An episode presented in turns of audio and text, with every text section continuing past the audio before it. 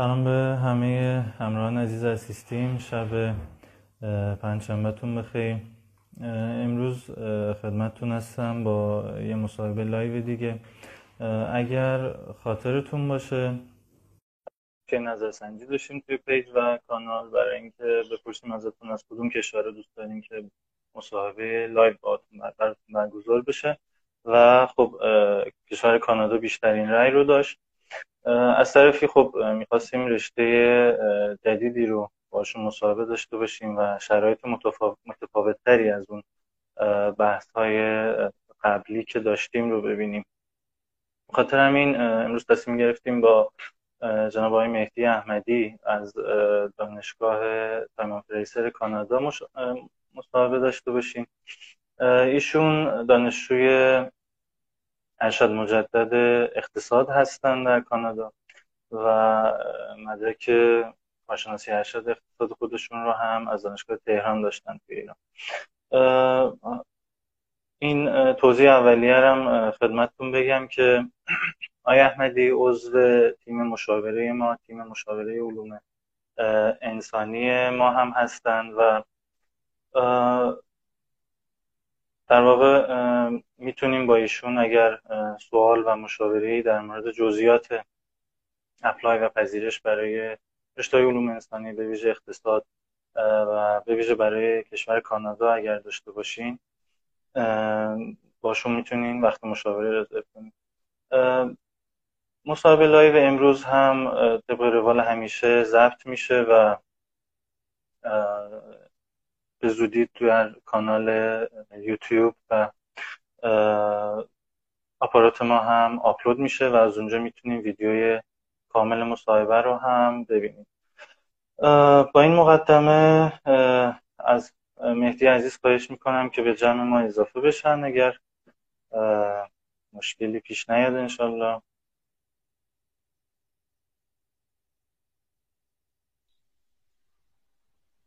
سلام مهدی سلام عرض می‌کنم خدمت شما همه عزیزانی که دارن ما نگاه می‌کنن. امیدوارم که لایو خوبی شاید بخیر خیلی ممنونم. وقت گذاشتی. لطف کردی. بهمون این فرصت رو دادی که دقیقا دقیقا. خب من یه صحبت اولیه معرفی اولیه داشتم ازت. اگر امکانش هست یه توضیح کاملتری از background خودت و حالا نحوه اپلای که مسیری که طی کردی و بمونه خب رشته اقتصاد کلا رشته که حداقل توی کشور کانادا بیشتر بچه های مهندسی خیلی طرفدارش بچه‌ای که background مهندسی دارن. چون رشته که خیلی به ریاضیات نزدیکه و یه بک‌گراند ریاضی خیلی قوی می‌خواد ولی خب من بک‌گراندم کاملا اقتصادی بوده یعنی از لیسانسم به این رشته علاقه داشتم و اقتصاد انتخاب کردم تو دوره لیسانسم. دوره لیسانسم تو دانشگاه مازندران بودم. بعد من اینجا تونستم شاگرد ممتاز بشم و کنکور ارشد رتبه خوبی آوردم. و بعد ارشدم رو تو دانشگاه تهران شروع کردم تو رشته اقتصاد انرژی. چون خیلی من شده بودم به حوزه نفت و گاز مثلا اقتصاد انرژی خیلی بهش من شده بودم. دوره ارشدم تو دانشگاه تهران تو رشته اقتصاد دوره ارشد خیلی برای من دوره واقعا خوبی بود. یعنی کلی چیزا یاد گرفتم. یه سابقه کاری خیلی خوب داشتم تو دوره ارشدم. کاملا مرتبط بود و زیر نظر یه استاد خیلی مطرح که توی دانشگاه استنفورد دکتراش خونده بود کار کردم. و این خیلی به من جهت داد که یه جورایی بدونم می‌خوام چیکار کنم. همینطور تو دوره ارشدم من یه سفر به آلمان هم داشتم. طرف دانشگاه بوسته شده بودم برای شرکتی کار آموزشی. دیگه جرقه اپلای کم کم با اون در سفر دیگه مغزم زده شد که واقعا سیستم دانشگاهی کشورهای توسعه یافته خیلی خیلی متفاوته. خصوصا تو رشته علوم انسانی که به نظر من سطحش با سطح ایران خیلی متفاوته. یعنی علوم انسانی هنوز تو ایران هنوز خوب جا نیفتاده و هنوز خیلی خیلی جای پیشرفت داره برای همین تصمیممو برای این گرفتم که برای دوره حالا ارشد یا دکترا کانادا اقدام کنم حالا چرا کانادا خب به نظر من کانادا کشوریه که واقعا برای مهاجرا خیلی کشور مناسبه یعنی همه جوره چه از نظر صرف زندگی برای مهاجرا چه از سطح تحصیلی بالاخره آمریکای شمالی معمولا خب بهترین سطح تحصیلی داره دانشگاه و خب بعد دوره ارشدم تصمیم به این گرفتم که اپلای کنم. تقریبا فکر می‌کنم من 6 یا 7 دانشگاه رو توی کانادا اپلای کردم. هیچ دانشگاهی تو آمریکا یا اروپا ندارم. فقط دانشگاهی کانادا رو اپلای کردم. که خدا شکر تونستم سه پذیرش بگیرم با فان. یه دوره پی دانشگاه اوتاوا بود. یه دوره مستر دانشگاه ساسکاچوان و یه دوره مستر دانشگاه ساوث که خب من تصمیم گرفتم که بیام و اینجا دقیقا سوالی که برای خیلی ممکن پیش بیاد که خب چرا دوباره مقطع ارشد رو انتخاب کردی؟ با اینکه خب کارشناسی ارشد رو توی ایران گذرانده بودی و حتی با اینکه PhD هم پذیرش داشتی باز هم دوره به قولا master رو دوباره شروع کردی و کلا چه شرایطی داشته جزئیاتی داره این اپلای خب خیلی نگران هستن برای اقدام برای مقطع مجدد حالا چه PhD چه برای master. این آره خیلی سوال پروتکتوری که همه می‌پرسن که مستر یا پی کدومش و چرا مثلا تو مستر خونی و پی اچ دی نخونی اینو بگم که اولا که اینجا تو کانادا هیچ فرق بین بچه مستر و دکترا نیست. یعنی اینکه همشون یک وظایف دارن یعنی درسی که من مستر استاد هستن. نه اتفاقا. مقطع ارشد و چه مقطع دکترا شما دو سال اول و کامل درگیر پاس کردن درس میشید برای همین خیلی فرق وجود نداره. یه دانشجوی دانشجوی ارشد اینجا درس اختیاریش با بچه دکترا یکیه. یعنی که ما با بچه دکترا هم کلاس هستیم اونا مثل مدام واحد پاس می‌کنن و تا یک سال یک الی دو سال اول فقط واحد پاس کردن. یعنی چیز غیر از این برای همین خیلی فرق بین بچه ارشد دکترا نیست. و از طرفی هم اینکه شما مستر یا پی اچ دی بخونید کاملا بستگی هدفتون داره. اینکه شما چه هدفی دنبال آیا دوست دارین که یه شغل توی محیط آکادمیک داشته باشین یا اینکه نه؟ شما دنبال این هستید که بتونید یه شغلی بعد از فارغ التحصیلی من واقعیتش درست از فضای آکادمیک خیلی خوشم میاد و الان که دانشگاه تدریس می‌کنم واقعا لذت می‌برم از این کار. ولی باز احساس می‌کنم که خیلی بیشتر تمایل به این دارم که توی بازار کار باشم خصوصا اون دوره که من تجربه کاری که تو ایران داشتم به نظرم خیلی به من جهت داد که من تو شرایط شاید بازار کار خیلی خیلی بتونم در واقع efficient تر باشم تا مثلا توی محیط دانشگاه. محیط دانشگاه خیلی برای من محیط جذابی که بخوام مثلا توش همیشه بمونم واقعا نبوده. برای همین تصمیم گرفتم که دوره ارشد رو بخونم. ولی یه مسئله که هست اینه که اینکه من چرا master اپلای کردم؟ و نه PhD صرفا به خاطر این دلیل نبود. یعنی یه چیزی که امروز می‌خوام راجعش خیلی صحبت کنم برای بچه ها اینکه شما وقتی می‌خواد اپلای کنین باید خیلی تحقیق درست انجام بدین راجع دانشگاه هایی که قرار اپلای کنین و خصوصا اون program ی که قرار که قرار بهش اپلای کنین چون این سوال که PhD یا master کاملا بستگی دانشگاه یه سری دانشگاه ها ممکنه position های بهتری برای دوره master و یه سری دانشگاه ممکنه position های بهتری برای PhD مثلا برای دانشگاه اتاوا قطعا position PhD برای یکی با رزومه من خیلی خیلی بهتر از master. من مطمئنم اگه master دانشگاه اتاوا اپلای می‌کردم پذیرش می‌گرفتم ولی بدون ولی خب برای PhD امکان شانس فاند داشتم. همینطور دانشگاه SFU دانشگاه SFU هم شاید اگه PhD اپلای می‌کردم شاید پذیرش نمی‌گرفتم. پس یه بخشش بستگی به این داره که اون دانشگاه در واقع چه موقعیتی رو در اختیار شما می‌ذاره. یه بخشش هم بستگی به این داره که هدف خودت من هدفم تو بازی زمانی واقعا هدف اولم مستر بود ولی سعی کردم با تحقیق درست سازی دانشگاه ها بیام جوری اپلای کنم که شانس پذیرشم بالا باشه تا اینکه بخوام به این سال جواب بدم که پیشتی بهتر یا مستر دقیقا همینطوره ممنونم از توضیحات حالا یه مقدارم برگردیم به عقب‌تر به این که خب اصلا برای اپلای برای رشته های علوم انسانی و به طور خاص رشته های اقتصاد چه requirement هایی هست چه کارهایی رو در واقع باید بکنن که شانس پذیرششون بالاتر بره؟ مخصوصا برای کانادا والا کلا خب اپلای که می‌دونید دو, دو حالتی یعنی یا استاد محور یا کمیته محوره تو رشته اقتصاد عموما حالا مخصوصا تو کشور کانادا این بیشتر خب کمیته محوره. یعنی یک یا الا چند نفر هستن که توی کمیته هستن و اون کمیته تصمیم می‌گیره که به کیا پذیرش برای همین شما برخلاف در واقع اون آپشن استاد محور بودن که شما اول با استاد مکاتبه می‌کنید چه می‌دونم همه چی رو با استاد در واقع هماهنگ می‌کنید و بعد میرید دوباره requirement ها اینجا کاملا برعکس. یعنی شما اول باید همه requirement ها رو کامل داشته باشید و بعد اپلای کنید. خب این یه کار سخت می‌کنه ولی از طرفی این در واقع از این نظر آسان تره که خب شما همه کاراتون انجام شده و فقط و می‌دونید که یه سیستم عادلانه وجود داره و قراره که شما مقایسه بشین با بقیه و انتخاب بشین. خب این یه سیستم خیلی به نظر من درست‌تره. و راحت‌تریه چون به نظرم استاد محور بودن خیلی به فاکتور شانس خیلی توش که شما آیا بتونی استادی پیدا کنی استاد جواب بده؟ نمی‌دونم همه چی خوب پیش بره یا نه. ولی تو ولی خوب تو روش کمیته محور اینطور نیست. به طور کلی به نظر من برای روش کمیته محور چندین فاکتور وجود داره که باید رو همه این فاکتورها کار بشه و همشون در من به یک اندازه مهمه. یعنی خیلی مثلا این سوال می‌پرسن که خب من معدلم مثلا 15 من نمره مثلا چه می‌دونم فلان درسم پایینه. آیا من شانس دارم یا ندارم؟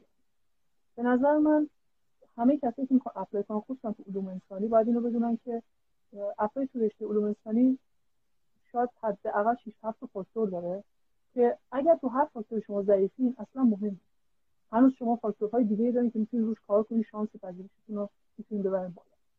این فاکتورها به نظر من آیلتس هست جی ای هست جی آر ای. CV که می نویسیم خیلی مهمه. اینکه شما چه سابقه کاریایی دارین چه تجربه های انجام دادین تا چه هر رزومات مرتبط با program که قرار اپلای کنید. recommendation ها به نظرم خیلی مهمه. معدل خیلی مهمه.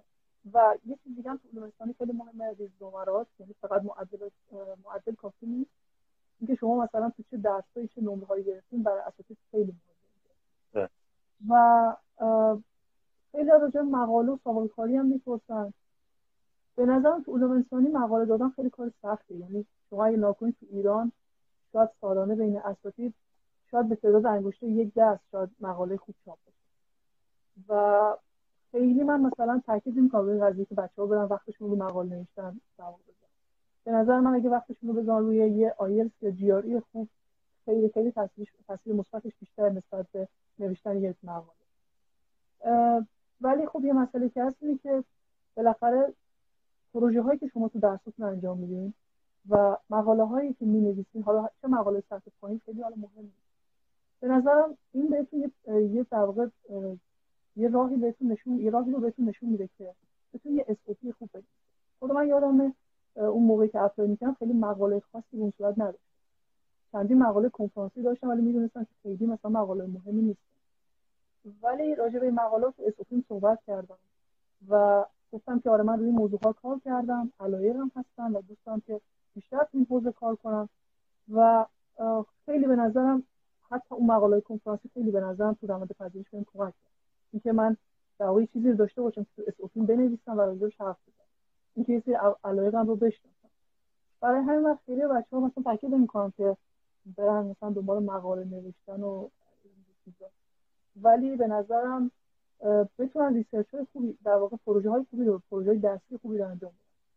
و تو اس بهشون اشاره کنن به نظرم خیلی تاثیر داره تو به طور کلی به نظرم کل فاکتورهایی که تاثیر می‌ذاره هست ولی مثلا اگر شما احساس می‌کنید معدلتون پایینه خب باید تلاش کنید که یه جوری تلاش کنید که وزن در واقع فاکتورها رو ببرید روی یا روی تافل یا سعی کنید در واقع کاری بهتر داشته باشین که بتونید یه رزومه بهتر یا یه اس درستتر یا حتی یه ریکامندیشن قوی‌تر برای همین به نظرم همه این فاکتورها مهمه و اگه بچه رو همش وقت بذارن یعنی واقعا برای خودشون یعنی خود من خیلی استراتژیک هم یعنی همه اینا رو نوشته بودم. چیزایی که واقعا تحت کنترل من بود گذاشتم کنار. یعنی گفتم مثلا معدل من خب چیزی که دیگه تموم شده یه من کنترلی ندارم و تموم شده. و تمام هماغم هم اون بازی گذاشتم روی امتحان آیلتسم و امتحان این که خودش نوبه خوبی هم گرفتم. و به نظرم این یک بخش تقریبا شد 50 درصد راه در واقع همین. یعنی 50 درصد راه هست یه مسئله دیگه که خیلی تو پذیرش تاثیر داره اینه که شما یه شناخت درست از دانشگاه هایی داشته باشین قرار برش این به نظرم خیلی مسئله مهمه تو خیلی از بچه ها من می‌بینم به صورت رندوم چندین دانشگاه apply می‌کنن کلی هزینه صرف می‌کنن و خیلی جوابم نمیگن و می‌بینم بچه ها با رزومه های مختلف یعنی یکی با رزومه خیلی خوبه یکی با رزومه یکم پایینتر جاهای مشابه پذیرش میشه و این نشون میده که واقعا یه research درست انجام دادن نسبت به دانشگاهی که می‌خوای apply کنی خیلی مهمه. مثلا یکی از راهایی که می‌تونی در واقع تحقیق خوب راجع به دانشگاه انجام بدیم دانشجوهایی هستش که اون دانشگاه داره. خصوصا دانشگاه ایرانی. معمولا دانشگاهایی که دانشگاه ایرانی می‌گیره شانس پذیرش گرفتن برای بچه‌های ما خیلی پیش بالاتره. چون بالاخره اونها هیچ دیدی نسبت به دانشگاه ایران ندارن و صرفا دانشجوهایی که قبلا داشتن رو یه جورایی ملت قرار میدن واسه دانشگاهایی که قرار دوره بعدی بهشون پذیرش برای همین به نظر من اینکه اونا بچه‌ها بتونن مکاتبه کنن با دانشجوهایی که تو دانشگاه دانشگاه ایرانی که تو دانشگاه مختلف هستن به نظرم خیلی راه درستیه. و حتی اگر اون دانشگاه دانشگاه ایرانی نداره حتی اینکه بتونن با دانشگاه بین‌المللی اون دانشگاه ارتباط برقرار کنن و ببینن چقدر شانس پذیرش برای دانشگاه بین‌المللی وجود داره اینم به نظر یه راه خیلی درستیه. مثلا خود من یادم یکی از دانشگاه دانشگاه مکمستر ایمیل زدم و ایشون به من گفتن که من پیار کانادا هستم و من بین‌المللی نیستم. و گفتم دانشگاه مکمستر سالی فقط یه دانشجو بین‌المللی یه همچین اطلاعی باشه خب من دانشگاه مکنسه افراد نکنم و هم از هزینه برام به صرفه بود هم خب سر بود. ولی خب دانشگاه مثلا دانشگاه سایمون فریزر می‌دونستم که کسی که مستر دانشگاه تهران داره خیلی شانس بالایی برای پذیرش گرفتن تو دوره مستر مجدد این پس به نظرم شناخت درست دانشگاه خیلی می‌تونه تاثیر بذاره پذیرش دقیقا همینطوره. و یه سوال این که آیا جیاری الزامیه برای دانشگاه کانادا؟ برای رشته اقتصاد؟ جیاری برای همه رشته برای همه دانشگاه ها نه ولی من فکر می‌کنم شاید ده الی دوازده دانشگاه اول کانادا که مد نظر قرار داده بودم برای حالا داشتم بررسی می‌کردم شاید ده تاشون جیاری. و حتی دانشگاهی که جی این نمی‌خوانم اگه جیاری داشته باشی به نظرم فاکتور خیلی مثبت نه. تاثیر مثبتی داره قطعا. و چون خیلی ریاضیات مهمه. دقیقا دقیقا. و حداقل نمره مدرک زبان چطور؟ چون احتمالا از اون میانگین حالا نمراتی که برای رشته مهندسی نیاز داره آیلتس 6 که معمولا گفته میشه احتمالا باید بیشتر باشه.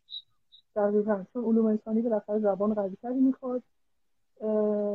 برای اپلای دانشگاه کانادا شما حداقل آیت هفت رو واقعا لازم دارید حتی دانشگاهی نمره مینیمومش شیش باشه. بازم به نظرم شما باید حداقل نمره هفت بیارید چون که اینجا خیلی رقابت تو رشته علوم انسانی. چون بالاخره رشته پرطرفدار خصوصا اقتصاد و مدیریت تو کانادا خیلی خیلی پرطرفدار رشته که بعد فوق التحصیلی شانس کار گرفتن خیلی زیاد.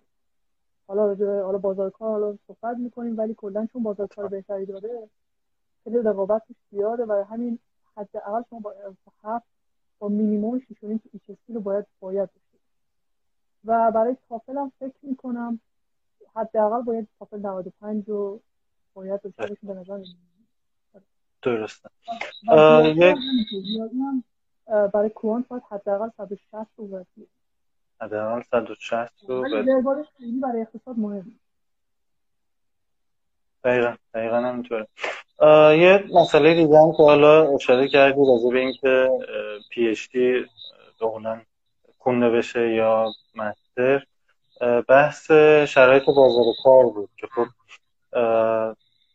احتمالا منظورت بحث over qualify بود که بعد از حالا PhD پیش میاد و بچه‌هایی که یعنی مدرک PhD دارن دیگه توی صنعت یه مقدار سخت میشه کار پیدا کردن و تایپ کارشون در واقع اکادمیک تر میشه حالا این بیشتر برای رشته مهندسی شنیده بودیم که خب بحث research و صنعت خیلی متفاوته. ولی همطور که تو هم میگی برای رشته علوم انسانی اقتصاد هم همین حالت وجود داره.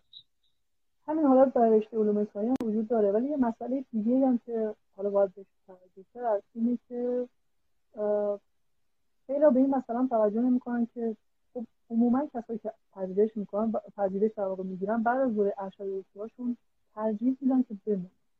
یعنی عموما ما هم داریم راجع به این مسئله صحبت می‌کنیم که آیا بعد از فارغ التحصیلی می‌تونیم تو این کشور کار پیدا کنیم؟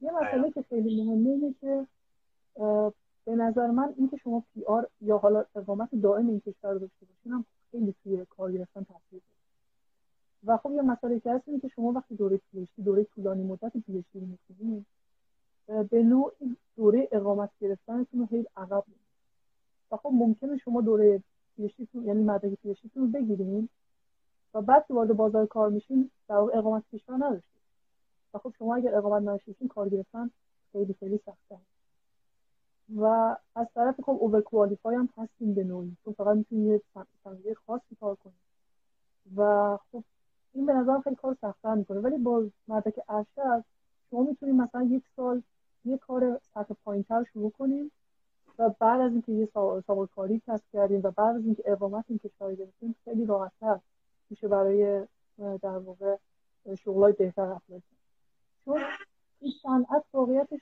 حالا توی آکادمیک چرا؟ ولی توی صنعت خیلی تفاوتی بین بچه که پیشی دارن و دکتر و مستر و پیشی خیلی تفاوتی واقعا بینشون نیست. یعنی فقط بچه پیشی یکم سریعتر حقوقشون بالا میره که خب طبیعیه چون پنج سال بالاخره اونا زمانشون توی دانشگاه گذروندن و خب طبیعیه. ولی خیلی تفاوت زیادی مثلا من دیدم بچه‌ای که پیشتی دارن ولی دارن شرکتی کار می‌کنن که با بچه های مستر چون همشون گرد استادیز محسوب میشن و گرد استادیز خیلی فرقی با هم واقعا نداره و در مورد شرایط حالا اپلای برای مستر مجددم اگر میشه یه توضیح بدی؟ که خب یه سری حساسیت ها وجود داره. اینکه آیا مدرک ایرانمون رو بگیم؟ آیا به دانشگاه خبر بدیم؟ یا مثلا به سفارت؟ یا به هیچ کدوم؟ تجربه شخصی تو چی بود؟ مثلا؟ تجربه شخصی من بود که همیشه سعی کنم صادق باشم. یعنی واقعا اگه قرار کانادا اپلای کنی کلا تو همه مراحل سعی کن صادق باشی. این واقعا خیلی مهمه. این نکته اول. نکته دوم که به نظر من مستر داشتن فعال مثبت محسوب میشه اگه شما معدل خوب. یعنی اگه معدل خوبی داشته باشی واقعا اینکه شما یه مدرک یه مدرک ارشد دارید خیلی پایین بزرگه اینکه بالاخره اساتید می‌دونن شما یه دور این دوره‌ای که قرار توش بیاین گذروندین با یه نمرات خیلی خوبی. و من هم برای دوره ارشدم در واقع در واقع برای پذیرش در واقع موقعی که اپلای کردم برای سانیتایزر مدرک ارشدم رو ارائه کردم هم برای در واقع سفارت و هیچ مشکلی به وجود نیومد. چون که سفارت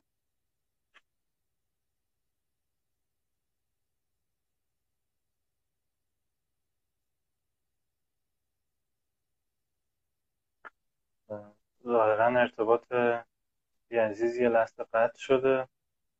حالا تا موقعی که این مشکل برطرف بشه صبر می‌کنیم.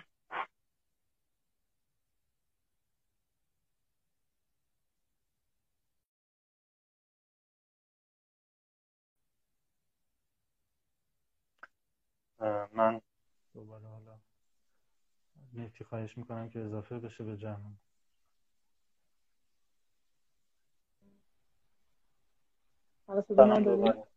آره آره آره. این که شما مدرک ارشد داشته باشین برای پذیرش گرفتن تو دوره ارشد که خیلی پایین مثبتیه حالا اگر دوستان معدل بالا داشته باشین. در مورد سفارت هم داشتم می‌گفتم که اینکه شما یه مسئله داشتین داشته باشین هیچ مشکلی برای ویزا به وجود نمیاد. چون اصلا المنت های ویزا گرفتن خیلی متفاوت نسبت اینکه شما آیا مسئله دارین یا نه چون سفارت صرفا می‌خواد اینو بدونه اینو بدونه که شما اولا توانایی اینکه حالا توی کشور خارجی زندگی کنین و از مالی دارین یا نه؟ و دوم اینکه آیا تضمینی وجود داره که شما برای فارغ التحصیلیتون به کشورتون برگردین یا یعنی شما اگه بتونید این دو تا سوال خیلی خوب کار کنین اصلا نیازی نیست که نگران این باشین که آیا من من که مسترم آره میدم به سفارت برای مشکلی به وجود میاد یا نه.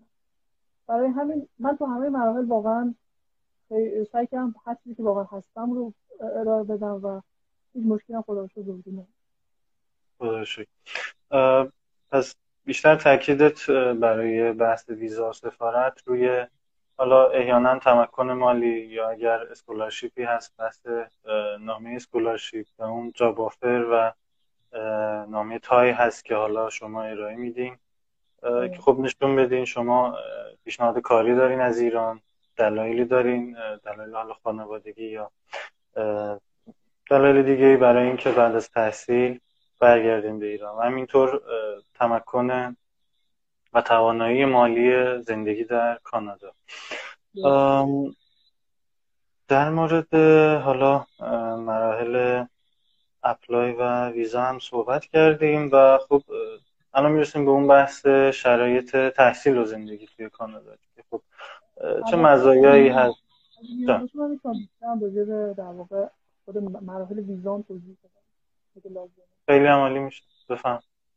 تو خیلی این سوال هم می‌پرسن که آیا مثلا مصاحبه داره؟ ویزای کانادا چجوریه کلا ویزای کانادا خب متفاوت از ویزای کشورهای دیگه است. این که خب مصاحبه ای نداره.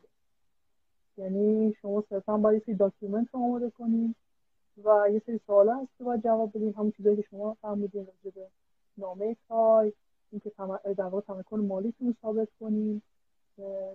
بیشتر آره همینه. یعنی یه سری document باید شما آماده کنین. یعنی مدارکتون. و دلایل کافی برای اینکه بگیم شما برای سابق تحصیلی تضمینی وجود داره که برمیگردیم مثل job offer تون. آیا شما مثلا آیا چه می‌دونم property دارین تو ایران؟ و چه می‌دونم از این چیزا به خیلی مهمه برای ویزا و کلا هم همین هست یعنی شما فقط اگه بتونید خیلی خوب اون document ها کار کنین شانس ویزاتون خیلی بالا میره و تنها شما فقط نیازه که یه بار به سفارت کانادا برید و فقط انگشت نگاری انجام بدید که شاید تقریبا ده دقیقه بیشتر طول نکشه. یعنی کل مراحل ویزا خلاصه میشه توی مسئله که شما بتونید مدارک رو درست آماده کنین و برای سفارت بفرستید و هیچ مصاحبه هم در دقیقا همینطوره. حالا ازت می‌خوام که یه مقدار راجع به شرایط زندگی و حالا تحصیل در کانادا هم برامون بگی. خب چه مزایایی داره چه شرایطی داره و حالا مخارج زندگی هم که خب قطعا شهر به شهر و فرد به فرد متفاوته ولی یه دید کلی اگر بهمون بدی ممنون میشه در مورد شرایط زندگی کلی تو کانادا خب یه سری بالاخره مزایایی داره زندگی تو کانادا. حالا راجع تحصیل صحبت می‌کنم ولی خب به طور کلی شرایط زندگی خب مردم خیلی خوب مهربون خونگرمن توی کانادا. یعنی مثلا شما خب بیرون میرین مردم لبخند می‌زنن حتی با اینکه نمی‌شناسن با صحبت می‌کنن. خب این خیلی انرژی مثبتی میده به بعد از درد خب تنوع فرهنگی اینجا خیلی زیاده. اکثر مردم مهاجرن. و خب شما اینجا احساس می‌کنید که واقعا یه خارجی هستیم. این خیلی حس خوبیه. خصوصا اینکه می‌تونید دوستای خیلی خوبی پیدا کنید از کشورهای مختلف. و خب این تنوع فرهنگی باعث میشه هر روزش این یاد بگیرید از کشورهای مختلف آداب مختلف. کانادا به طور کلی خب اقتصاد خیلی خوبی هم داره. حالا الان که خب تو دوره بحران هستیم متاسفانه. حالا همه جای دنیا واقعا درگیر بحرانه. ولی به طور کلی خب اقتصاد خیلی خوبی داره کانادا. حالا درست اقتصاد کوچیکی محسوب میشه ولی بازار کارش بد نیست خصوصا برای اقتصاد مدیریت. از همه اینا گذشته خب کشور زیبایی هم هست خصوصا حالا شهری که من توش هستم ونکوور خیلی شهر زیبا و سرسبزیه و هم بالاخره دریا داره هم جنگل داره و خب یه شهر کاملا پیشرفته است و خیلی کشور و خیلی شهر شهری که واقعا شهری که واقعا ارزش زندگی به نظر من داره. ولی خب یه سری معایبی هم کانادا داره. اولین که خب سیستم درمانش خیلی سیستم درمانی که من انتظار داشتم نیست. سیستم درمان منظمی رو نداره واقعا. یعنی مثلا یه نوبت دکتر گرفتن شاید چندین ماه طول بکشه و این خب یه ذره متفاوت از اون سیستمی که ما اومدیم. بعد مالیات هم این کشور خیلی بالاست. حالا خیلی نه ولی من احساس می‌کنم کشور گرونی محسوب میشه کانادا. و مالیات هم توی کشور یه ذره بالا. یعنی شما حتی برای غذایی که از رستوران رو تهیه می‌کنین باید مالیات پرداخت خب یه ذره برای حالا ما که حالا دانشجو هستیم شاید یه ذره هزینه ها رو بالا ببره. بعد اصلا خب کشور خیلی وسیعی هم هست و هزینه جابجایی هم تو خیلی زیاده. مثلا شما اگه توی استان پذیرش بگیرین تو همون استان معمولا موندگار میشین. اگه بخواین یه استان دیگر رو ببینین خب خیلی هزینهتون زیاد. یعنی مجبورین که هواپیما بریم و خب هزینه دیگه هم خیلی گرون. ولی به طور کلی خب کشور خوبیه. من واقعا حس خوبی دارم نسبت به اینکه واقعا اینجا هستم. در مورد تحصیل هم کلا دانشگاه های شمال آمریکا خب تحصیلشون یعنی دوره تحصیلیشون نسبت به اروپا متفاوته. روی حساب که اینجا شما هر background م که داشته باشین حداقل باید دو سال رو کامل واحد پاس کنیم بدون اینکه هیچ research ی انجام بدیم اول باید از فیلتر در واقع درس گذروندن بگذریم و بعد وارد دوره research بشیم و از طرف دوره ارشد اینجا خیلی flexible ه و همینطور دوره دکترا. یعنی اگه کسی تو دوره ارشدش عملکرد خوبی داشته باشه و علاقمند باشه می‌تونه خیلی راحت transfer کنه به دوره PhD و همینطور اگه دانشجوی PhD مثلا بعد از پاس کردن درسشون علاقه ندارن که PhD ادامه بدن می‌تونن در واقع مدرک ارشد معادل بگیرن و برن سر کار. و خب رو این حساب دوباره همون همون چیزی که من گفتم خیلی تفاوتی نمی‌کنه که شما پذیرش مستر بگیرید یا پذیرش پی چون همشون با یک استاندارد هستش.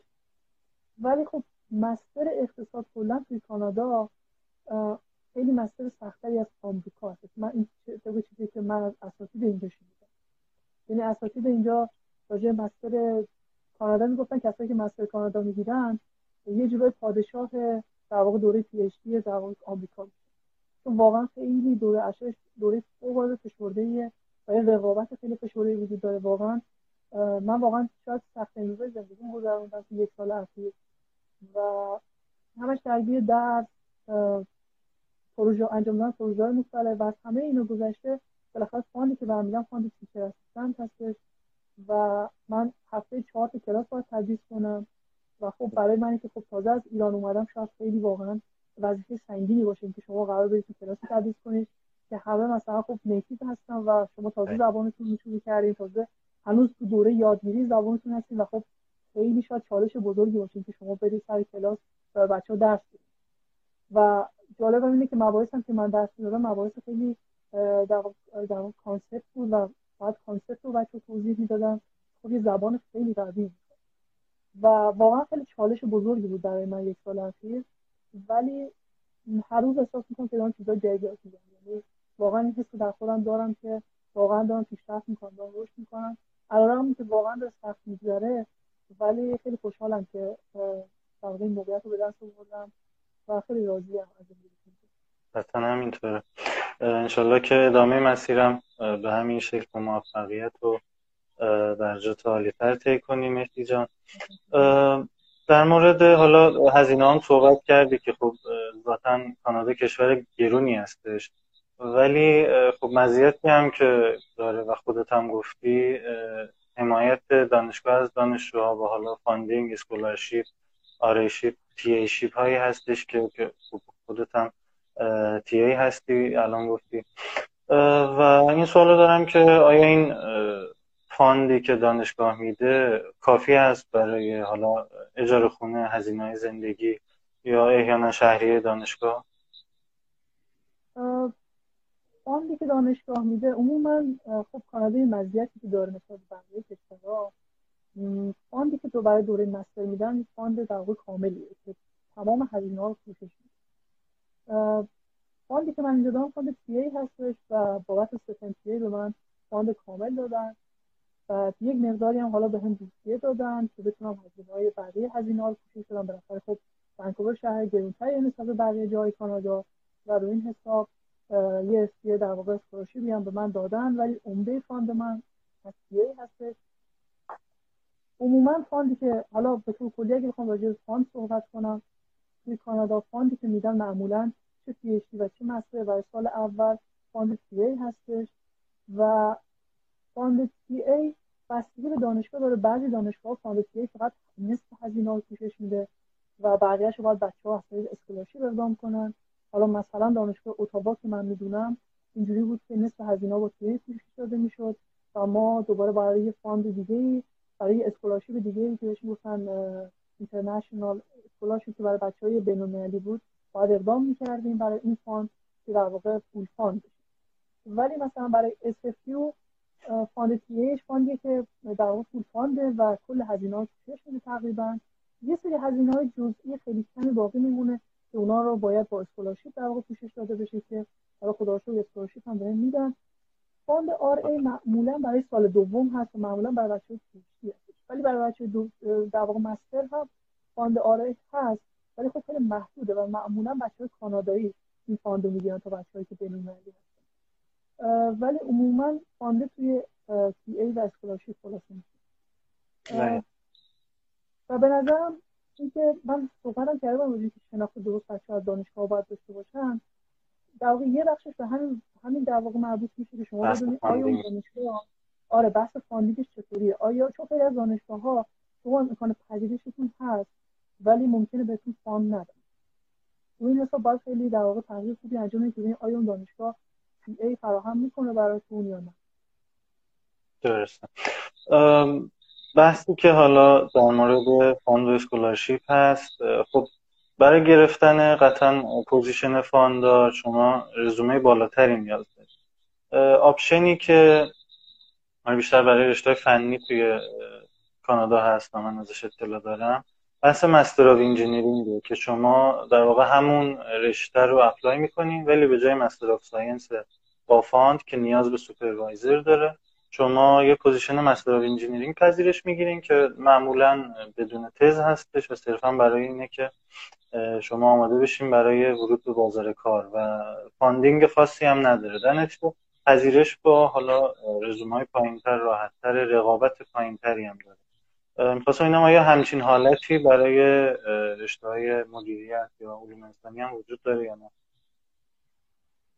والا برای اقتصاد که هر دانشگاهی معمولا فکر می‌کنم یه همچین حال همچین چیزی که شما میگم هست یعنی ولی ولی جدای از هم نیستن. یعنی شما چه بخواید master یک ساله course که من توش هستم می‌خواین apply کنید یا واقع پذیرش بگیرید چه مثلا master دو ساله که با تز هستش بخواین apply کنید باید یک gate رد بشین. یعنی تو اقتصاد اینجوریه که شما اپلیکیشن جدایی نداره نه و همونطور که گفتم توی اقتصاد شما بالاخره باید یک سال اول درس رو پاس کنید و بعد از درس پاس کردن اون وقت می‌تونید می‌تونید در واقع تصمیم بگیرید که آیا وارد دوره دوره PhD بشین آیا تغییرش بدین از master of art به master of science با تز برداشتن؟ یا نه؟ یا نه؟ مثلا master تون رو یک ساله با master of art تمام کنید مثلا من بعد از یک سال بعد از یک سال course پاس کردن این option رو خواهم داشت که اگر اگر تمایل دارم و اگر معدلم در واقع مناسب هست بتونم در واقع تز بردارم و master م رو از master یک ساله تبدیل کنم به بیشتر.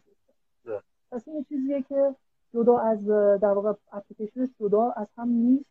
شما باید اول از همه برای اون program master که معمولا توی کانادا master of art هستش که master of science هم خیلی از دانشگاه ها دارن ولی عموما شما باید برای master of art apply کنید بعد اگر بخواید می‌تونید حالا مثلا transfer کنید یا حالا تز بردارین و تبدیلش کنید به master of science. اپلیکیشنش مثل مهندسی نیست کاملا متفاوته. و همه رقابت روی همون master of art هستش و بعد حالا با توجه عملکردتون می‌تونین حالا تغییرش بدین و تبدیلش کنین به هر چیزی یا PhD یا master of دقیقا همینطوره. سوالی که حالا و یه مقدار نگرانی که بیشتر کسایی که کانادا قصد apply دارن بحث حالا آب و هوای اونجا هم هست که خب اکثرا شنیدیم خیلی سرد متفاوت با ایرانه. و ازت می‌خواستم بپرسم که چقدر حالا این می‌تونه مشکل ساز بشه؟ توی کدوم ایالت ها توی کدوم شهرها شرایط بهتر است؟ که خب ونکوور رو شنیدیم دقیقا هوای خیلی بهتری داره نسبت بقیه جا. والا آب و هوا اتفاقا که فاکتوری بود که من موقع انتخاب حال تصمیم گیریم خیلی در نظر قرار دادم.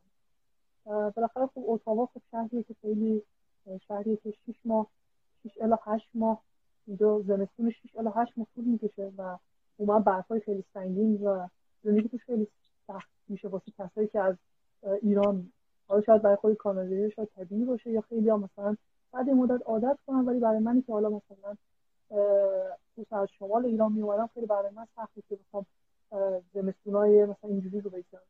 و همینطور ساسکاچوان. ساسکاچوان هم خب خیلی خیلی سرد از اتاوا هست حالا اتاوا باز یکم هواش بهتره. ولی ساسکاچوان خب فعلا زمستوناش حتی تا منفی 40 تا 50 درجه هم میره. که خب برای ما ایرانی ها واقعا خیلی واقعا یه غیر قابل برای همین من خب آب و هوا رو خیلی مد نظر قرار دادم و می‌تونم راجع آب و هوای ونکوور براتون صحبت کنم. آب و هوای ونکوور خب آب و هوای بهار و پاییزه یعنی تابستون و بهارش تقریبا یه جوره. هوای شرجی و خوبی داره.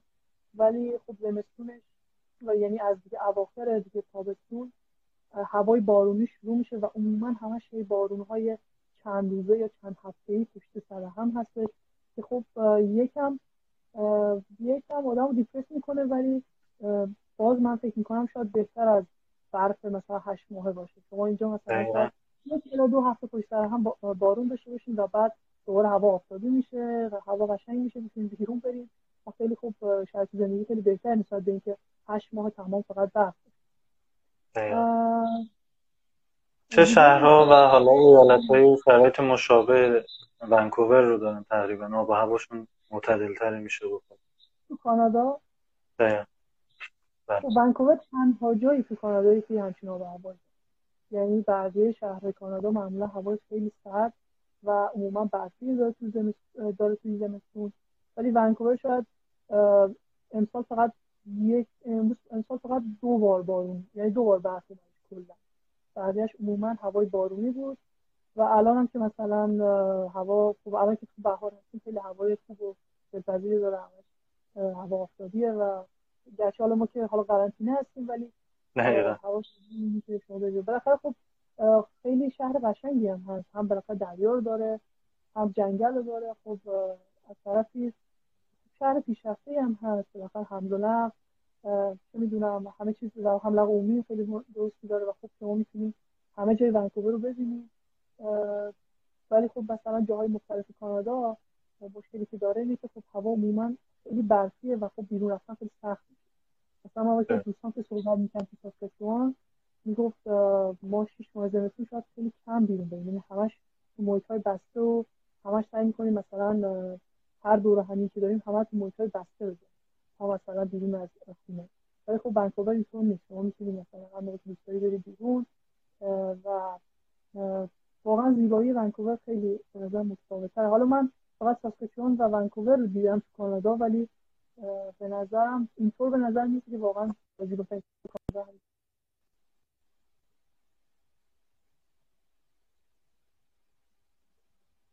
درست و در مورد ونکوور البته من بگم علاوه بر دانشگاه سایمون فریزر دانشگاه UBC بریتیش کلمبیا هم توی این شهر هستش که خب اون هم دانشگاه خیلی بزرگ و top rank و رشته خیلی متنوعی هم ارائه میشه. سوال بعدی ازت در مورد شرایط اقامت دائم و حالا بحث کار پیدا کردن هم و با هم دیگه در واقع میشه اقامت دائم چه شرایطی داره توی کانادا بعد از تحصیل؟ خب اول من راجع به صحبت کنم که خب بالاخره بهترین دانشگاه حالا جزء دو دانشگاه اول کانادا هست که برای رشته اقتصاد یو بی سی پذیرش گرفتن خب یه ذره سخت عموما بچه‌ها با بک‌گراند مهندسی از شریف این شانس رو دارن که بتونن پذیرش بگیرن من بین همکلاسی هم بچه‌ای هستن که پذیرش مستر یو گرفتن ولی خب معمولا master UBC funding نداره یعنی TA به بچه ها نمیده و خب یه ذره من سخت پذیرش گرفتن یعنی با پذیرش با fund گرفتن. رقابت سنگین تره.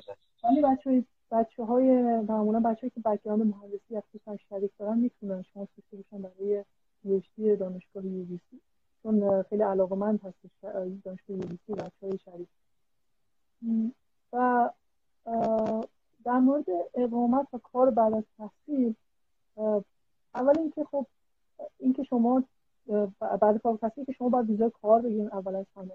اینکه این ویزای کار به چه مدت هست دارن که طول طول در واقع پروگرامی که توش تحصیل کردین چقدر اگه شما توی پروگرام یک ساله بوده باشین مثل پروگرامی که من توشم حالا program من احتمالا طولانی تر بشه چون بالاخره option co-op رو دارم می‌تونم یه سابقه کاری رو هم اینجا بگذارم توی کانادا. حالا راجع به program احتمالا باید بیشتر صحبت می‌کنم نکردم راجع به program ی که هستم صحبت می‌کنم. ولی به طور کلی اینجوری که اگه شما program یک ساله هستین معمولا یه ویزای کاری یک ساله می‌تونید بگیرید و اگر program تون بالا یک سال نیم باشه می‌تونید یه ویزای کاری دو الی سه ساله بگیرید و با اون ویزای کاری می‌تونید برید دنبال کار. اگر یک سال سابقه کاری داشته باشه می‌تونید برای اقامت حالا اقامت دائم می‌تونید اقدام که اینجا خب برنامه های مختلفی داره. برنامه های استانی هست برای اقامت. برنامه های در واقع فدرال هست. ما می‌تونیم حالا حالا با توجه به background ی که داریم با توجه به رزومه که داریم با توجه به شرایطی که داریم و امتیازاتی که داریم می‌تونیم برای هر کدوم از این program ها می‌تونیم apply کنیم.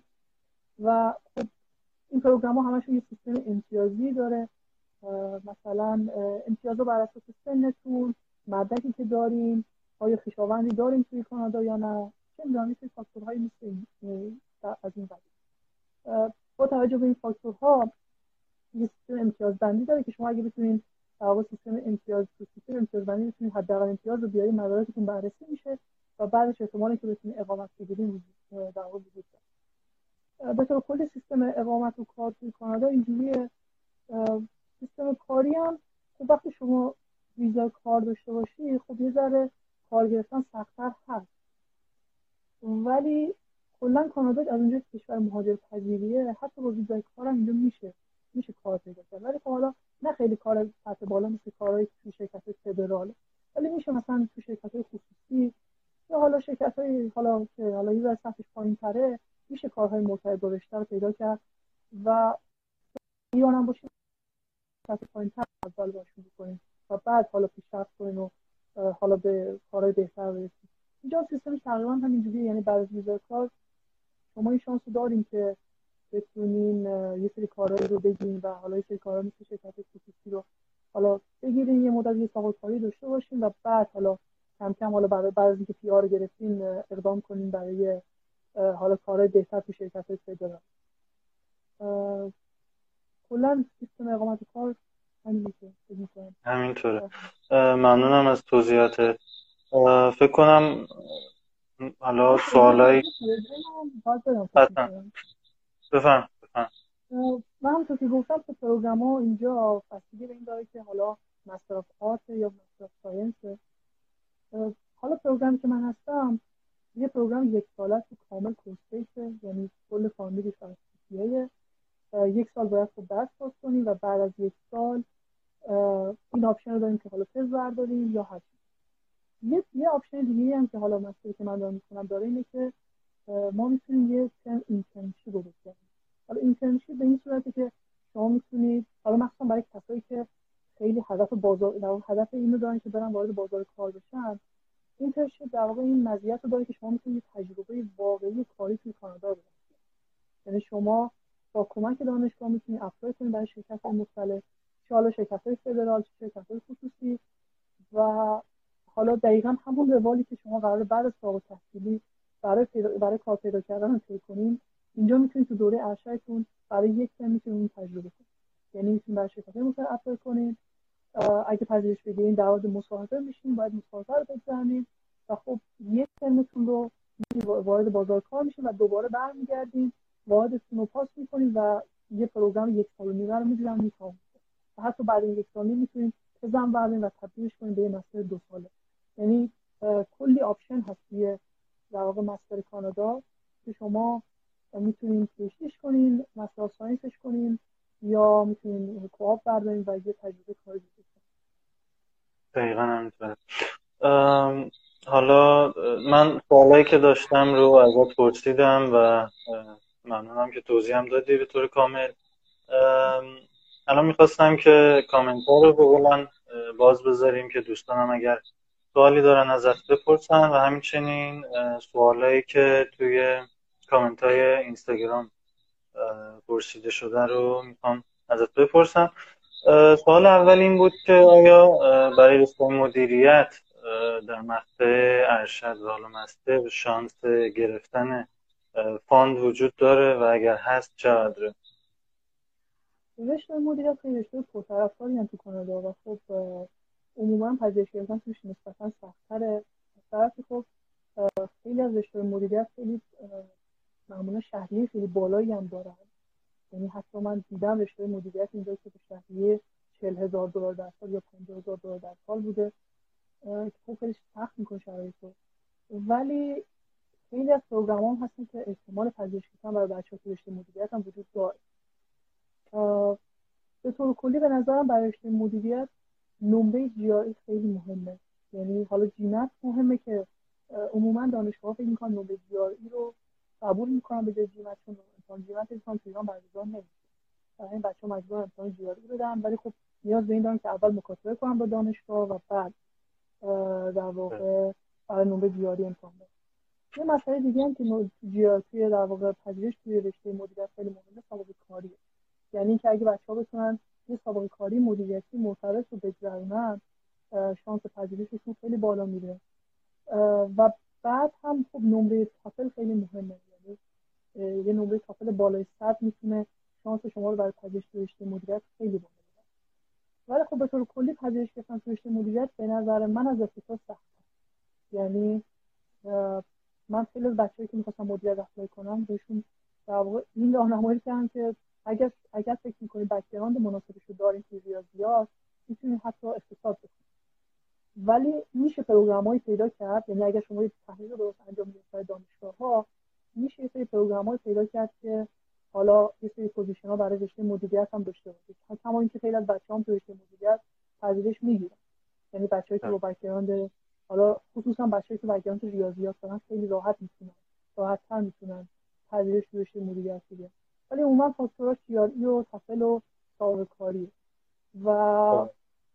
و همینطور تحقیق درست راجع دانشگاه یعنی احتمال fund هست ولی خب یه ذره سخت‌تره به نظر من درسته. در مورد این سوال کردن که آیا معدل زیر requirement چقدر می‌تونه تاثیر داشته باشه توی اپلیکیشن و اینکه آیا با مقاله و نمره زبان میشه این رو جبران کرد یا نه؟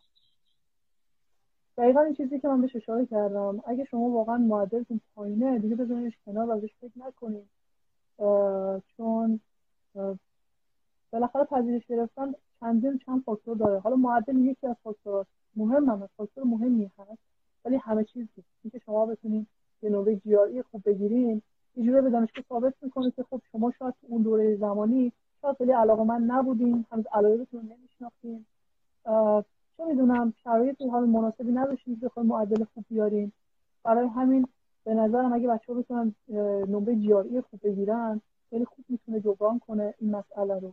در مورد مقاله هم خیلی بچه ها باید رو پروژه های درسی که انجام میدن خیلی باید وقت بذارن و راجبش راجب علایقی که دارن توی اسوپیشون بنویسن. نیاز به مقاله نوشتن واقعا توی نیست. و اینجا هیچ انتظاری از دانشجویان ندارن که در واقع مقاله رو چاپ کنن جایی.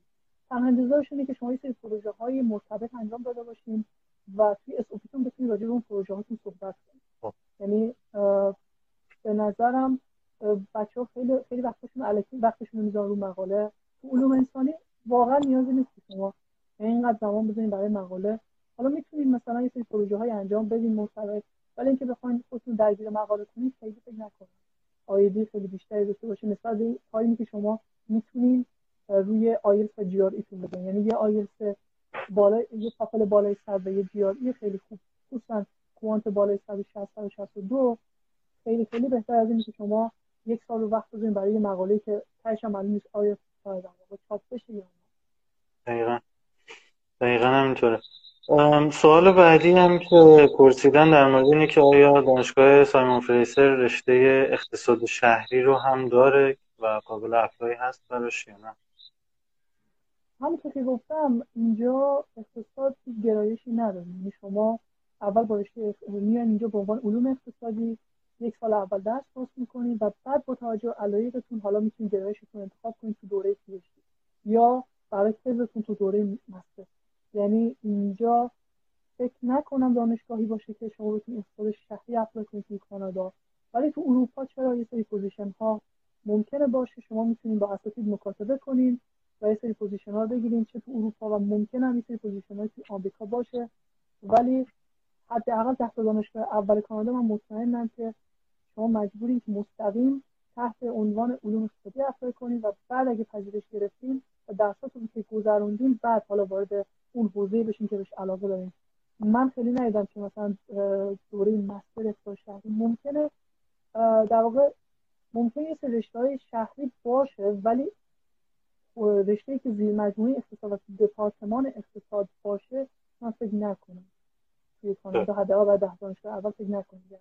option و سوال دیگه هم که کردن در مورد این بود که آیا بهتر برای PhD اقدام کنیم یا برای ارشد مجدد که خب مفصل هم توضیح دادی که اولا بستگی به اهداف خود فرد داره تصمیمی که برای بعد از تحصیل داره و دوما شرایط اون پروگرامی که یک دانشگاه ارائه میده. ممکنه پروگرام مستر یک دانشگاه و همونطور که اشاره کردی سایمون فریسر از نظر مالی حتی به صرفتر و بهتر از program PhD یک دانشگاه دیگه و خصوصا اتاوایی که خودت اشاره کردی می‌تونه باشه. اگر توضیح بیشتری نیازی در این مورد در خدمت. من صدای شما یه چند لحظه منظورم در مورد اقدام برای PhD یا ارشد مجدد بود. و اینکه خب توضیحاتی که خودت هم دادی که بستگی به پروگرام بستگی به دانشگاه و تصمیمات خود فرد داره و اگر حالا توضیح بیشتری نیازه که در خدمت هست آره صد درصد خیلی مهمه این که شما واقعا چون واقعا من خیلی از بچه‌ها که گفتن ما واقعا علاقه به این نداریم که دوباره بخوام بخونیم. اگه واقعا علاقه به این نداریم که مستر بخونیم خیلی به نظرم منطقی نیست که بخوایم دوباره برای مستر اپلای کنیم. از طرفی هم یه مسئله که هست که برای دوره master خب یه program خیلی فشرده و پر رقابتی شما دوره PhD base توی یادگیری هست. شما دیگه اینکه مثلا چه نمره هایی کسب کنی شاید خیلی مثلا مهم نباشه تو دوره PhD ولی دوره master یه دوره فوق العاده استرسیه. چون رقابت خیلی شدیده همه می‌خوان position بگیرن. برای PhD شون یا می‌خوان چه می‌دونم موقعیت بهتر شغلی برای خودشون فراهم کنن. و یه رقابت خیلی زیادی دوره مستر هست این رقابت خیلی زیاد ممکنه برای خیلی پر استرس باشه و شاید حتی زننده هم براشون باشه و شاید طرف رو شاید طرف علاقه هم به باشه مستر بخونه اینجا و فشار کاری باعث بشه که اصلا کلا بیخیال پیشتی بشه. یعنی من خیلی اینجوری دیدم. من جمله خود من یعنی من خودم واقعا این شانس رو در خودم میدم که خب من حالا میرم master می‌خونم بعدش امکان داره برای PhD apply بکنم. ولی واقعا با فشاری که اینجا رو آوردم واقعا احساس می‌کنم که حداقل برای دو سال آینده شاید خیلی لازم نباشه که PhD بخونم. می‌تونم حالا فعلا بعد فوق تحصیلی یه ذره حالا یه سابقه کاری رو بگذرونم تا بعد حالا تصمیم بگیرم که آیا PhD بخونم یا نه برای همین اگه واقعا احساس کسی احساس می‌کنه که علاقمند به اینه که بیشتر یاد بگیره بیشتر چه می‌دونم علاقه‌مند به دوره PhD و research هسته می‌تونه در واقع برای دوره PhD apply کنه ولی بازم باید research خیلی خوب انجام بده که ببینیم کدوم دانشگاه ها position بهتری برای برای PhD داره و می‌تونه شانسش رو برای پذیرش بالا ببره. در غیر این صورت اگه واقعا خیلی براش فرقی نداره باید یه در واقع مثل پورتفولیو میمونه مثل سرمایه گذاری میمونه. شما باید در واقع یه پورتفولیوی تشکیل بدید که توش همه چیز باشه. یعنی هم در واقع master باشه هم PhD باشه یه چیزی باشه که دستتون رو باز بذاره. بعدا که خواست تصمیم بگیرین بتونین همه فاکتورها مد نظر قرار بدین و با توجه به حالا شرایطی که خودتون دارین علایقی که دارین تصمیم بگیرین. به نظر من منطقی اینه که شما هم master apply کنید هم PhD حالا بسته به اون دانشگاهی که apply می‌کنید و بعد تصمیم بگیرید که کدوم دانشگاه و چه مقطعی رو انتخاب کنید همینطوره. و یه مورد دیگه هم که گفته بودم حالا سوال نیست بیشتر انتقاد پیشنهاد میشه گفت و این بود که بهتر از کارآفرینی صحبت کنیم و رفتن کار با ارزشی نیست که خب اینو من باید بهشون بگم اگر حالا صحبت های ما رو هم می‌بینن واقعا هم کار با ارزشی رفتن هم واقعا کار سختیه. کسایی مثل ما که خب شرایط زندگی برامون اینجا سخت شده و مجبوریم برای کار کردن و برای تحصیل شرایط بهتر از کشور و از خانواده جداشیم و با کلی حالا مشکلاتی که وجود داره. متاسفانه فرصت ما هم داره تموم میشه. این تایم من یه تایم دیگر رو الان از میتی خواهش می‌کنم.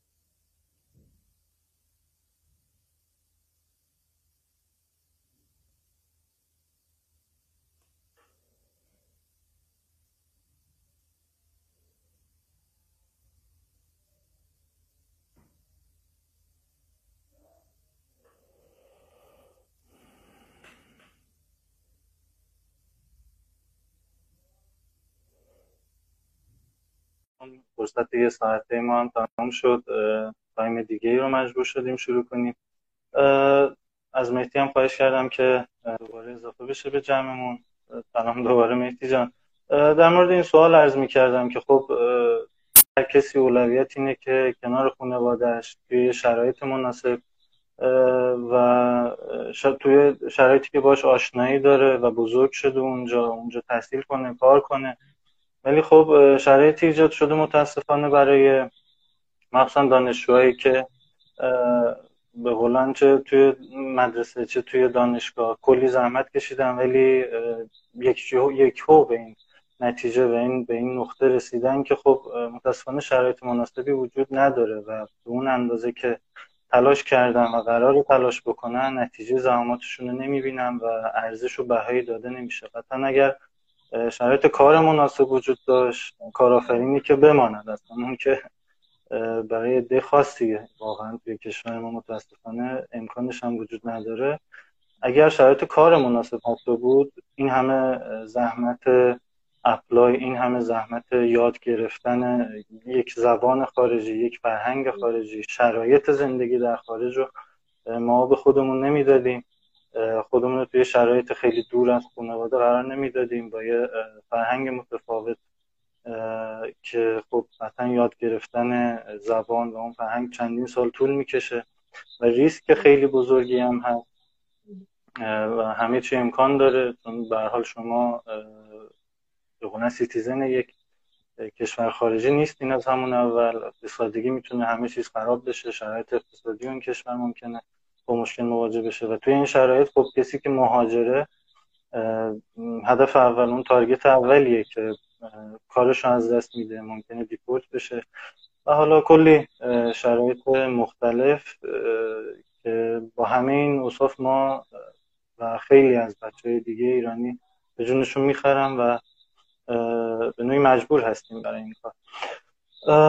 حالا من ببخشید وقت تو هم گرفتم واقعا پذیرش گرفتن حالا درست حالا کار حالا این که میگن حالا کار خاصی نیست ولی خب واقعا خیلی کار خیلی پروسی استرسیه این که شما خیلی از چیزا رو قرار رها کنید واقعا من سال آخری که حالا ایران بودم واقعا این احساس داشتم که دارم دونه دونه همه چیز رو خانواده شروع شد بعد تحصیلم کارم. چه می‌دونم خیلی از چیزا رو واقعا کم کم احساس کنم دارم از دست میدم. و بعد از اینکه پذیرش کردم و اینجا اومدم هنوزم احساس می‌کنم زندگی برای من زندگی خیلی استیبلی نیست. چون که بالاخره من تازه اومدم. یه مثال براتون می‌ذارم. مثلا من برای همین کوآپ گرفتم توی پروگرام هستم خب من یه پذیرش کوآپ گرفتم اینجا. ولی خب به خاطر شرایط کانادا گفتن که ما غیر کانادایی دیگه نمی‌گیریم. به خاطر اینکه با الان خب همه کشور درگیر بحران هستن. خب باعث شد من یک هم از دست دادم. و خیلی شرایط خیلی استیبل نیست ولی این ریسکی که خب من به, حالا به جون خریدم و گفتم اشکال نداره میرم یک سال دو سال تلاش می‌کنم تا به شرایط بهتری برسم. نکته که هست که آدم بخواد از صفر بکنه واقعا به همین راحتی ها که چون بالاخره شما 20 20 سال 25 سال تو ایران زندگی کردن و همه اینا رو کنار گذاشتن و دوباره اینجا انگار از صفر. یعنی حتی پیدا کردن دوستان یعنی شما از صفر یعنی بیا اینجا دوباره باید دوستای جدید پیدا کنید نمی‌دونم.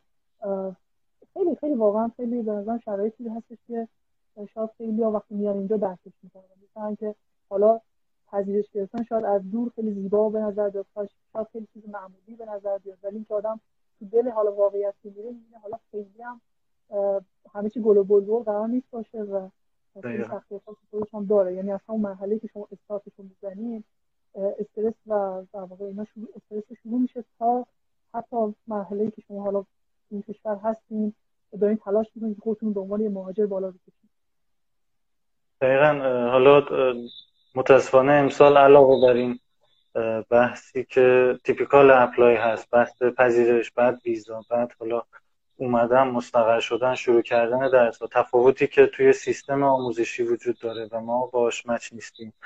و این بحث هم اضافه شد بحث کرونا و مشکلاتی که باش وجود داشت که خب دیدیم بعضی از بچه ها از کشورهای مختلف خب می‌خواستم برگردم به کشورشون. خب تحصیلات یا متوقف شده بود کلاس یا حالا به صورت آنلاین بود و تفاوتی نداره شما توی کشور خودت باشی یا توی کشور مقصد برای ادامه اون که خب خیلی صحبت شد که چرا این افراد می‌خوان برگردن؟ اینا من وطن فروش هم کشورشون رو ول کردن رفتن بهتر همونجا بمونن دیگه.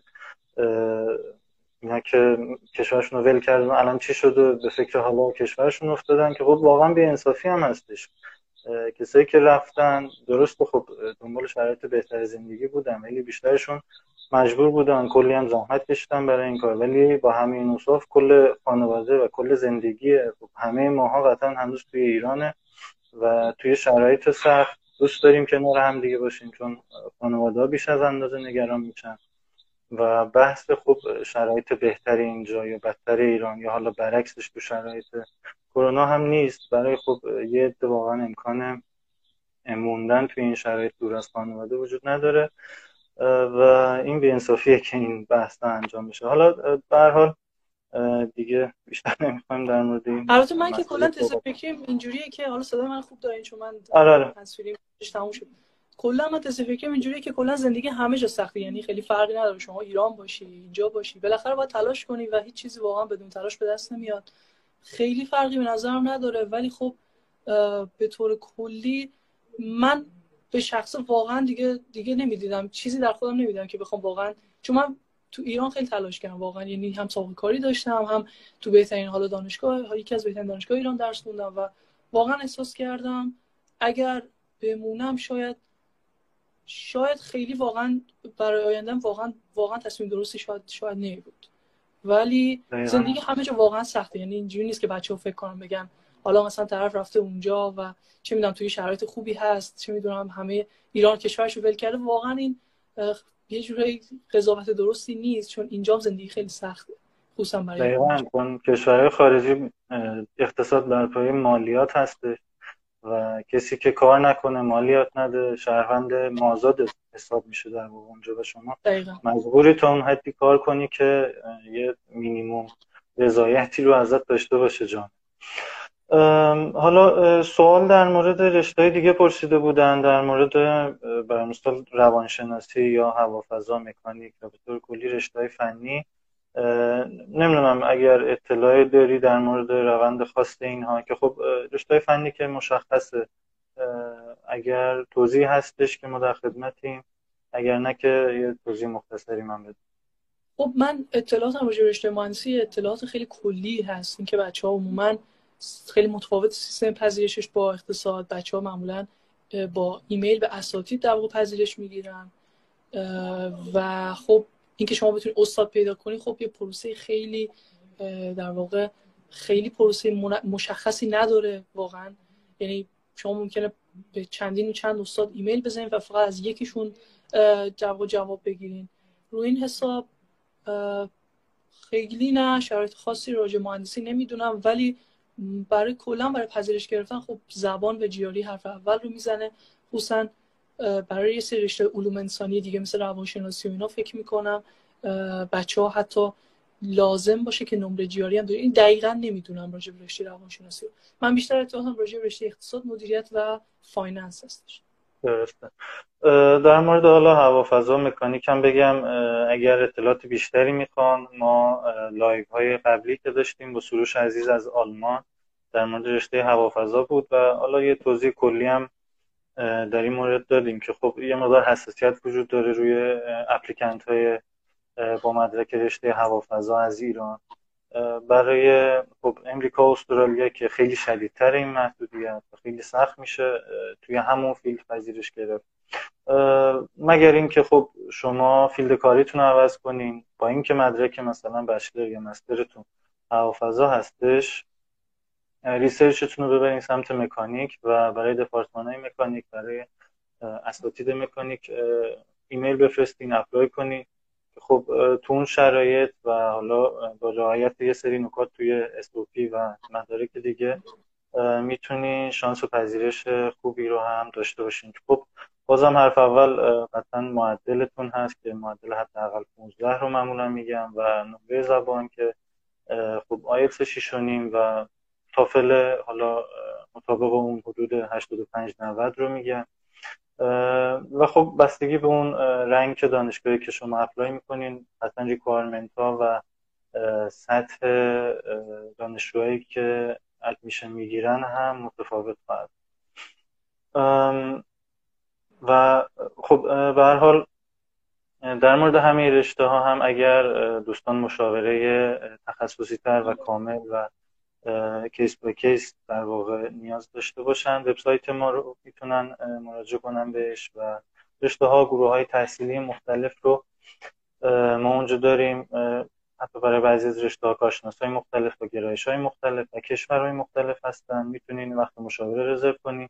همچنین با مهدی عزیز در مورد رشته اقتصاد در مورد کشور کانادا که خب مشاوره کاملتر و دقیقتر می‌تونی بهشون داشته باشین. مهدی جان خیلی ممنونم ازت. لطف کردی. من صحبت خاصی ندارم. اگر صحبتی هست در خیلی تشکر می‌کنم بابت دعوتتون منو دعوتتون و اینکه خیلی خوشحالم که باتون همکاری می‌کنم. واقعا تیم فوق العاده حرفه‌ای. از روز اول که با شما شروع کردم همکاری ما واقعا همش احساس کردم با دوستام دارم در واقع کار می‌کنم و خیلی واقعا تجربه خوبیه. خیلی خیلی ممنونم بابت اینکه منو دعوت کردید خواهش می‌کنم. ممنونیم از تو. ممنونیم از همه عزیزان که لایو قطعا همینطوره. هم از بیننده هامون هم از خودتو خیلی ممنونم. انشالله که مفید بوده باشه و قطعا هم, هم بوده برای دوستان. ازت تشکر می‌کنم دوباره و از وقتی که برامون گذاشتی انشالله روز بخیر باشه. مرسی شب شما بخیر. قربانت سلامت باشی. خدا نگهدار. خدا نگهدار. دوستان خسته نباشین. live ما هم تموم میشه اینجا و من دوباره تکرار کنم که خب مصاحبه کامل live ما رو انشالله از فردا یا حالا پس فردا می‌تونین از page یوتیوب و آپارات ما به طور کامل ببینین. تا فردا هم البته توی page کاملش وجود داره. و دوباره تکرار می‌کنم که تیم مشاوره ما از رشته ها و گروه های تحصیلی مختلف خدمتتون هستن. از مراحل مختلف apply از صفر تا صد apply برای آماده سازی مدارک برای مشاوره برای مکاتبه با اساتید سابمیت اپلیکیشن و حتی بعد از پذیرش و برای دریافت ویزا ما در کنارتون هستیم. خدمات متنوعی با پکیج های مختلف مطابق نیاز شما هم ارائه میشه. خیلی ممنون که همراه ما بودید. ممنون از توجهتون. شب و روزتون خوش.